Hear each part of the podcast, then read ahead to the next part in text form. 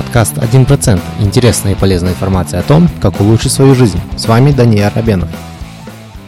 Всем привет! Добро пожаловать на подкаст 1%.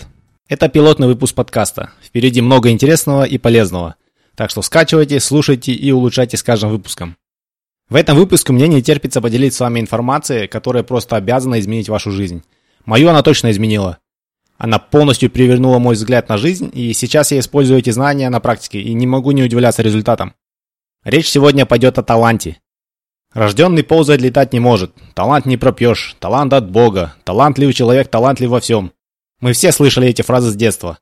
В то же время нам с детства также говорят, без труда не вытащишь рыбку из пруда, терпение и труд все перетрут. Что же из этого является истиной? А что не имеющее под собой доказательством мифом? Друзья, Пришло время расставить все точки над «ё». Талант – это не врожденное качество. Как гласит старая китайская мудрость, мастерами кунг-фу не рождаются, мастерами кунг-фу становятся. И для этого не нужно быть мультяшным пандой, а нужно быть обычными людьми, такими же, как я и вы. Так же, как и гроссмейстерами, Моцартами, Тайгервудсами, ими не рождаются, ими становятся. Если кто-то вам говорил, или вы сами себе говорили, что у вас нет склонности к музыке, к спорту, к рисованию или еще какой-то склонности, то дело было совсем не в склонности, а в том, что вы просто неправильно тренировали, вас неправильно учили. Вы замечали когда-нибудь, что дерево может принять форму, в котором задано его направление? Также и человек, он может развиваться в любом заданном направлении, таланту совершенно ни при чем. Народная мудрость о труде и терпении, она абсолютно права. Но кому-то просто нужно было придумать миф о врожденном таланте, чтобы оправдать свое бездействие. К счастью, теперь у нас есть научные доказательства о таланте – как о приобретенном, а не врожденном качестве. Дальше я расскажу вам, как это происходит. И как вы еще можете реализовать свою давнюю мечту, будь то нарисовать картину маслом, или побить всех караоке, или сбацать перед друзьями на гитаре.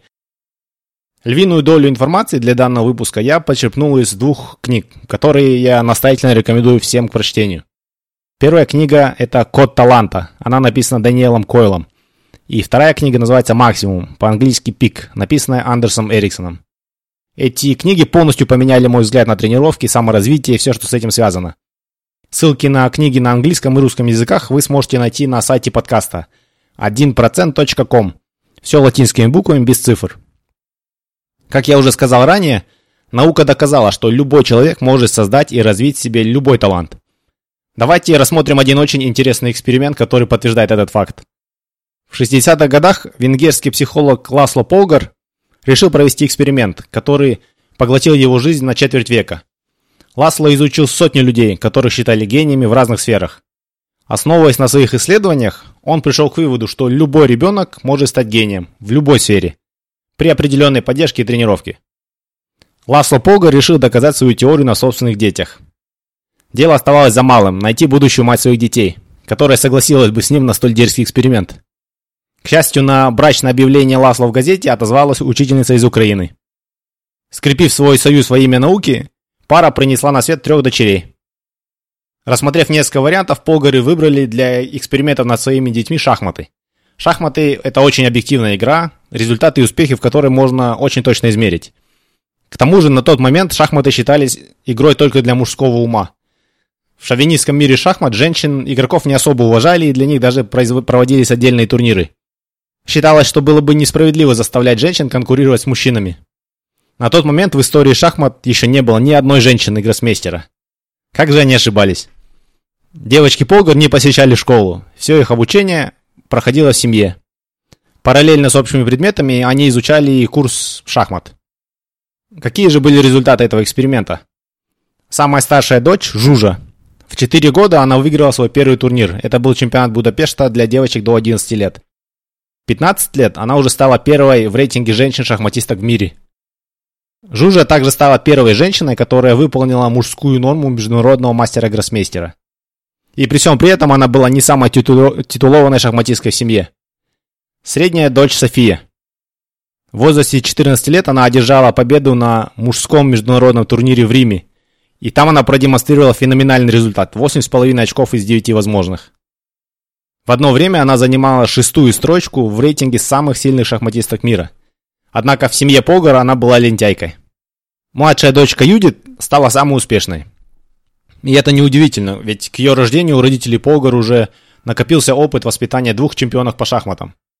Вот всего несколько из достижений Юдит. В возрасте 15 лет и 4 месяцев она получила звание международного гроссмейстера. На тот момент она была самым молодым игроком, как среди женщин, так и среди мужчин, кто смог добиться этого звания. Также она была самой сильной шахматисткой в женском мировом рейтинге, и она держала эту позицию на протяжении 25 лет, до тех пор, пока она не ушла из спорта. В одно время она была также восьмым лучшим игроком среди всех шахматистов мира, как среди женщин, так и среди мужчин. Результаты этого эксперимента явно продемонстрировали, что при достаточных тренировках любой ребенок может превратиться в гения. Так что, дорогие родители, не ищите гения в своих чадах, а создавайте в них гениев сами. С момента эксперимента Ласло Полгара были проведены и другие исследования, которые показали, что не гены, а количество тренировок играет ключевую роль в становлении таланта. Одно из самых знаменитых подобных исследований было проведено шведским ученым Андерсом Эриксоном.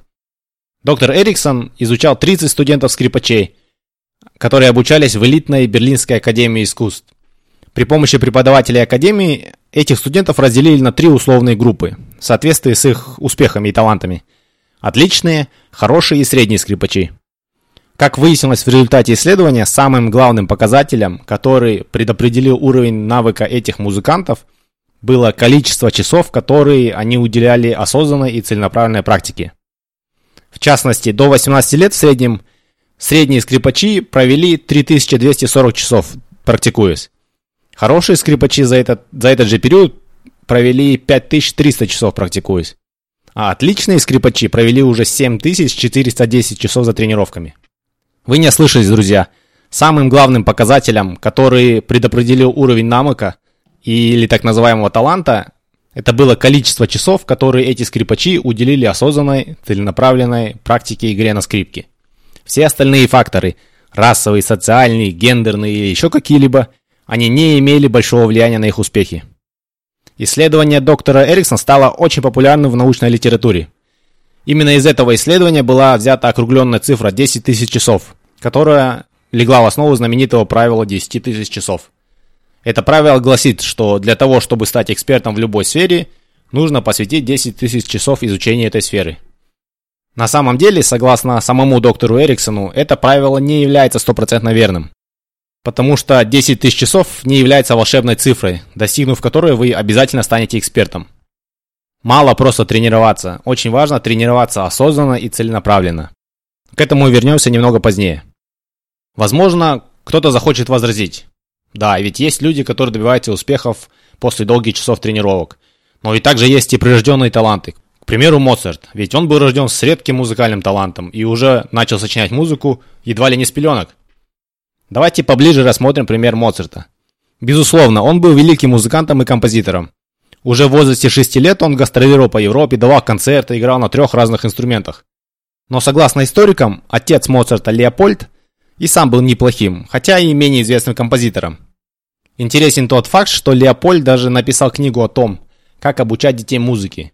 И он был один, одним из первых людей, кто продвигал идею, что детей нужно обучать музыке с самого раннего детства. Леопольд сначала оттачивал свое мастерство учителя на старшей сестре Вольфганга. Позже он всерьез взялся и за маленького Моцарта и начал обучать его с 4 лет. Согласно многим историкам, уже к 6 годам маленький Моцарт провел около 3,5 тысяч часов изучая музыку. Сохранившиеся записи показывают, что Моцарт начал писать музыку в очень раннем возрасте. Но первые его работы были очень похожи на работы других композиторов. И это вполне понятно, ведь он еще только учился. Первые его серьезные композиции были написаны, когда ему было уже 15-16 лет. То есть прошло более 10 лет с тех пор, как он начал обучаться музыке под руководством своего отца. Опять же, получается, что Моцарт отнюдь не был рожден музыкантом, он им стал, посвятив всю свою жизнь изучению музыки. Есть и другой пример.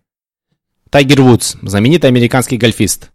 Его тоже считают прирожденным талантом спорта, прирожденным гением спорта – с самого раннего детства Вудс выигрывал турниры, он появлялся на телевидении, показывал свое мастерство.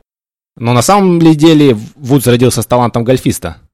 Отец маленького тигренка сам был ярым фанатом этого спорта. Уже в 9 месяцев он подарил своему сыну клюшки для гольфа, и он начал тренировать его, как только Вудс научился ходить. Услышав все это, кто-то из вас все еще может подумать. Хорошо, возможно, нет врожденного таланта, но ведь явно уровень интеллекта или IQ должен как-то влиять на развитие навыка. Постараюсь ответить и на этот вопрос. Исследование, проведенное с детьми, играющими в шахматы, показало, что и вправду дети с более высоким уровнем интеллекта стали хорошими игроками быстрее, чем те дети, у кого был более низкий уровень интеллекта. Но это только начало истории, а вот ее окончание намного более показательно. В этом исследовании было изучено 23 ребенка, которые играли в шахматы на довольно высоком уровне. Эти дети регулярно участвовали в местных, национальных, международных соревнованиях. Их средний рейтинг был 1603 балла, в то время как средний рейтинг взрослых и детей, которые участвуют в соревнованиях, 1500 баллов. То есть эти дети были очень сильными игроками, их способности были выше среднего. В результате исследования опять-таки выяснилось, что самым главным показателем, который влиял на уровень их мастерства, это было количество часов, которые они провели, тренируясь игре в шахматы.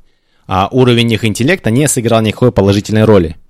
Более того, в этой группе элитных игроков те игроки, у которых уровень интеллекта был немного ниже, чем средний уровень, были лучшими игроками, чем те, у кого был более высокий уровень IQ. Давайте остановимся на этом открытии подольше. На очень высоком уровне в этой группе игроков уровень интеллекта не только не был преимуществом, но наоборот, он сыграл негативную роль. Как выяснили ученые, те игроки, чей уровень интеллекта был ниже, они практиковали в среднем больше, для того, чтобы улучшить качество своей игры. И это привело к тому, что они стали играть намного лучше, чем те игроки, которых, у которых был изначально более высокий IQ. Представьте, какие были бы результаты у тех с более высоким IQ, если бы они тренировались еще больше. У вас есть еще сомнения? Ученые заметили эту тенденцию и во многих других сферах. На начальных этапах уровень интеллекта идет нога в ногу с результатами. Например, в одном исследовании ученые изучали учеников пятого класса. Этих учеников 6 месяцев обучали играть на пианино. Выяснилось, что в среднем те ученики, у которых был более высокий уровень интеллекта, по окончанию этих 6 месяцев выступали лучше, чем те ученики, у кого был чуть ниже уровень интеллекта. Но что интересно – с каждым годом, когда эти ученики изучали музыку, связь между уровнем интеллекта и музыкальными навыками становилась все слабее и слабее. Уже на уровне студентов университетов или профессиональных музыкантов связи между уровнем интеллекта и музыкальными навыками не было обнаружено совершенно. Это говорит нам о том, что в более долгосрочной перспективе те, кто больше тренируется, продвигаются вперед дальше, чем те, у кого интеллектуальное преимущество было на начальных этапах. Так кто же вытащил рыбку из пруда? Правильно, не тот, у кого семь пядей во лбу, а тот, кто посвятил этому больше труда. Итак, резюмирую. На сегодняшний день не было найдено людей, у которых был бы врожденный талант. Не было обнаружено ни одной комбинации генов, которая предопределяла бы успехи человека в той или иной сфере. В то же время было проведено довольно много экспериментов и исследований, которые явно демонстрируют, что любой человек может стать гением в любой сфере, приложив достаточно усилий. Но как же работает этот процесс и как мы получаем новые навыки? Сейчас я вам об этом расскажу. С развитием новых технологий у ученых появилась возможность заглянуть под корку и понять, что же происходит у нас в голове во время развития новых навыков. Начиная с 2005 года многие исследования показали, что существует прямо пропорциональная связь между тренировками и развитием навыков и плотностью и строением белого вещества в человеческом мозге. Например, была доказана связь между количеством времени, которое проводили за тренировками пианисты, и плотностью белого вещества у них в голове. Иными словами, чем больше тренировок, тем плотнее было белое вещество у них в голове. Такая же связь была найдена в отношении скорости чтения белого вещества, в отношении словарного запаса белого вещества.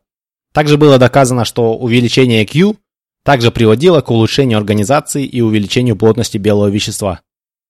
Так что же такое это белое вещество и с чем его едят?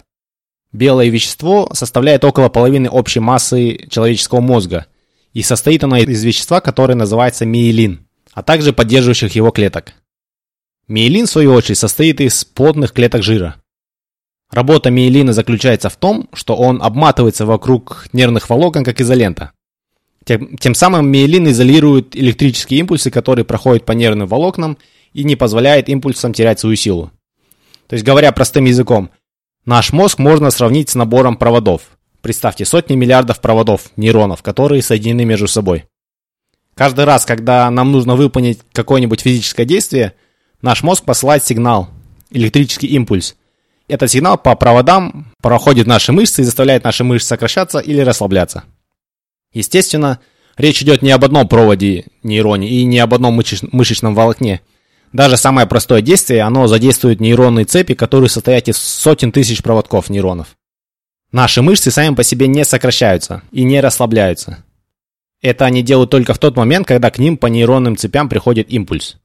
Если наши нейронные сети хорошо работают, то импульсы, которые проходят по ним, они быстрые и точные. И, соответственно, движения наших мышц, они тоже быстрые и точные. Если же наши нейронные сети медленные и ненадежные, то и наши движения тоже медленные и ненадежные. Именно за развитие нейронных сетей и отвечает миелин. И именно он помогает нам получить, закрепить и улучшить наши навыки за счет улучшения работы этих нейронных сетей. Как только импульс проходит по нейронным сетям, вспомогательные клетки, которые называются олигодендроциты, они чувствуют этот импульс. Они дотягиваются до проводов нейронов, по которым только что прошел импульс, и они оборачивают вокруг них миелин. То есть прошел импульс, олигодендроцит почувствовал это, дотянулся до провода и намотал на него миелин. Миелин действует как изолента на этих проводах. Из-за него меньше энергии импульса тратится, и благодаря ему импульс быстрее и надежнее пробегает до своего пункта назначения. По хорошо миелинированным нейронам импульс может передвигаться до 100 раз быстрее. Этот процесс можно сравнить со скоростью интернета.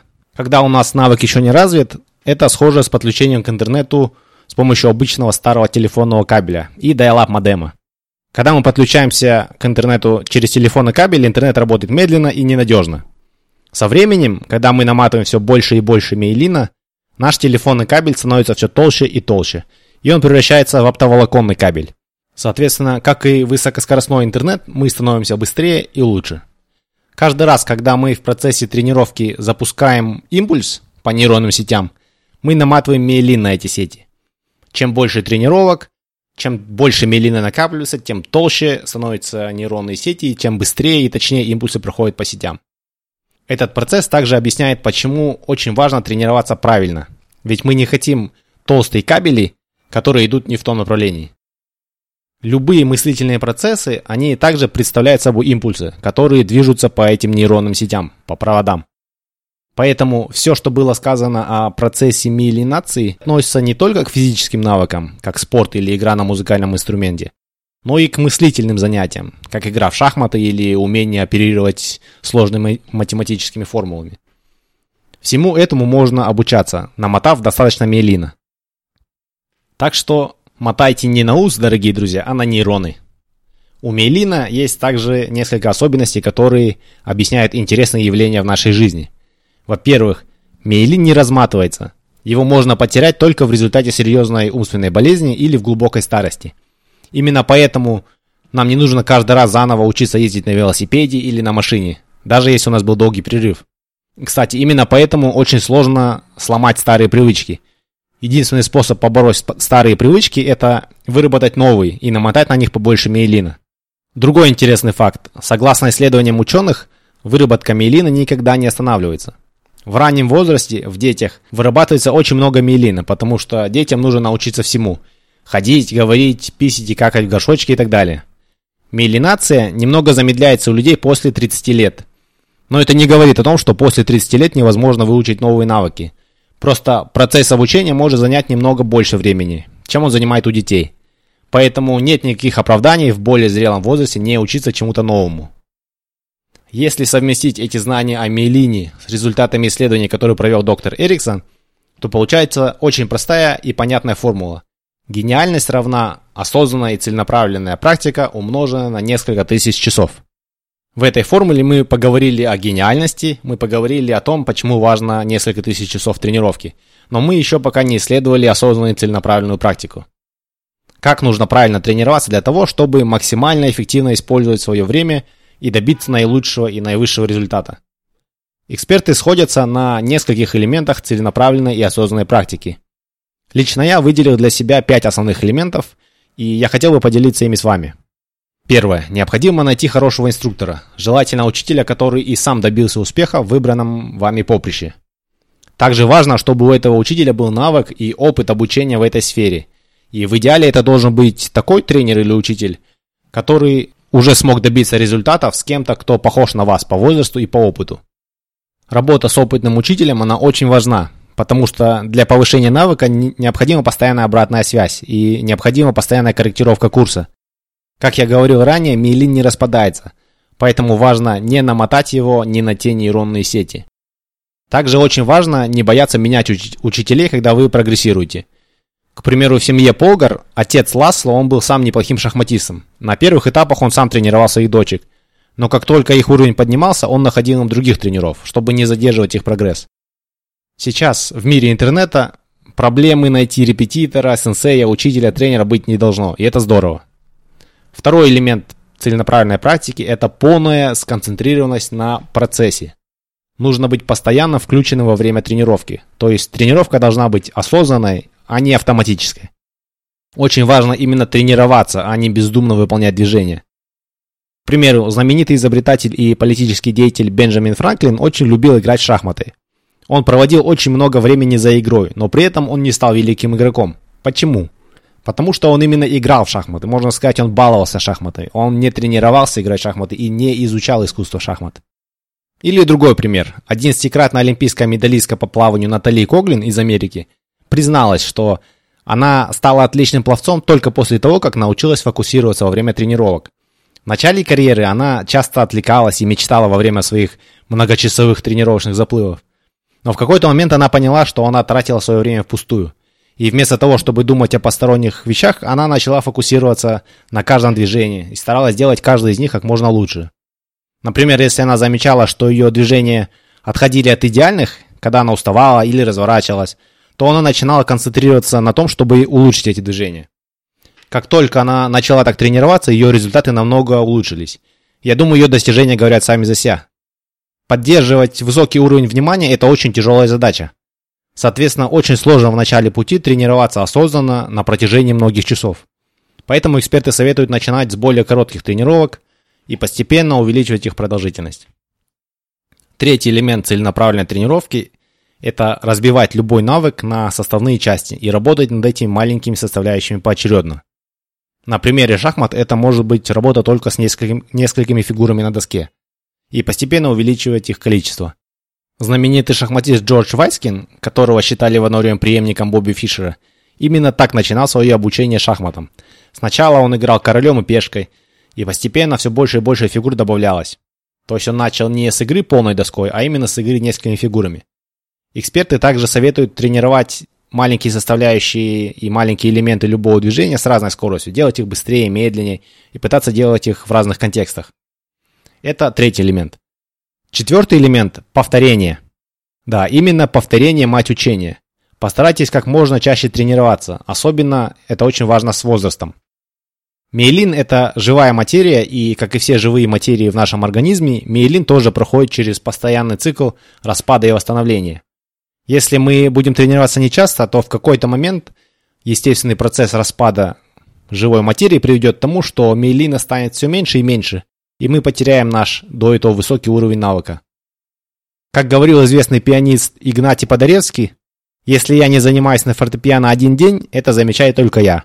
Если я не занимаюсь два дня, это замечает критики. Если я не занимаюсь три дня, это замечает публика. Или другой пример. Американские и норвежские ученые следили за группой маленьких детей.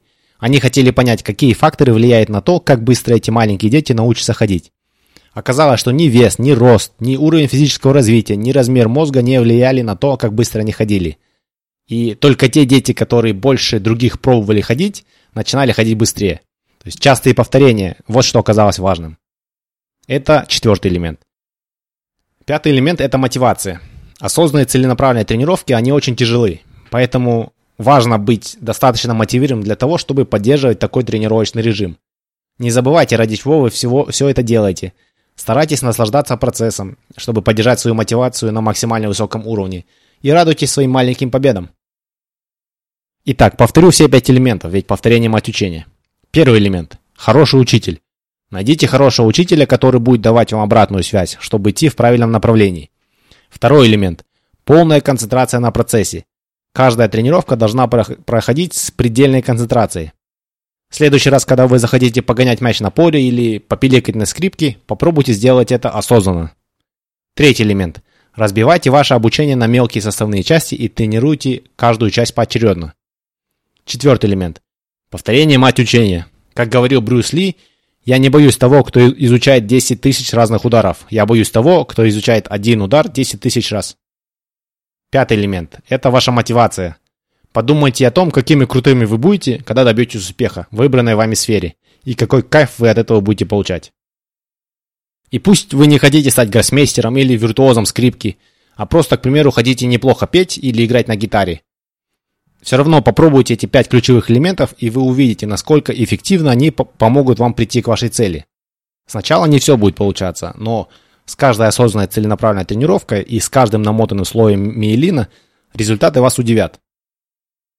Лично я применяю все эти знания, осваивая стрельбу из классического лука. Я осознанно взял лук в руки, когда мне было уже 29 лет. Раньше я думал, что уже поздно в таком возрасте что-то начинать. Но теперь я знаю, что даже в таком возрасте я могу конкурировать с молодежью. Мне повезло встретить замечательного тренера, который знает все эти тренировочные принципы и который знает, как работать со взрослыми. И во время тренировок я стараюсь максимально концентрироваться на каждом отдельном выстреле и на каждом отдельном элементе выстрела. Например, тяга, прикладка, проекция, выпуск и так далее. Я стараюсь не пропускать ни одной тренировки, ведь повторение мать учения. И я веду учет того, как я тренируюсь. С момента записи этого выпуска я тренировался 124 дня, что составляет примерно 248 часов, и я сделал 9223 выстрела. Пока я не сделал еще и 10 тысяч выстрелов, не говоря уже о часах. Но, как говорит мой тренер, уже намного лучше. Хотя все еще очень плохо. И пусть пока мне еще далеко до Олимпиады, но я точно знаю, что с каждой тренировкой все больше и больше миелины наматывается на правильные нейроны, и эти нейроны ведут меня к моей цели. Спасибо вам, дорогие слушатели, за ваше внимание. Я надеюсь, что вам было интересно узнать эту информацию, и я надеюсь, что эта информация поможет вам улучшить свою жизнь хотя бы на 1%. Пока! Если вы хотите узнать больше об этом выпуске, то заходите на наш сайт 1%.com. Все латинскими буквами, без цифр. И если вам понравился наш подкаст, то, пожалуйста, оставляйте свои комментарии и ставьте нам 5 звездочек на iTunes или в любой другой программе, которой вы пользуетесь. И задавайте вопросы. Я читаю все комментарии, и я с удовольствием отвечу на все ваши вопросы. Спасибо.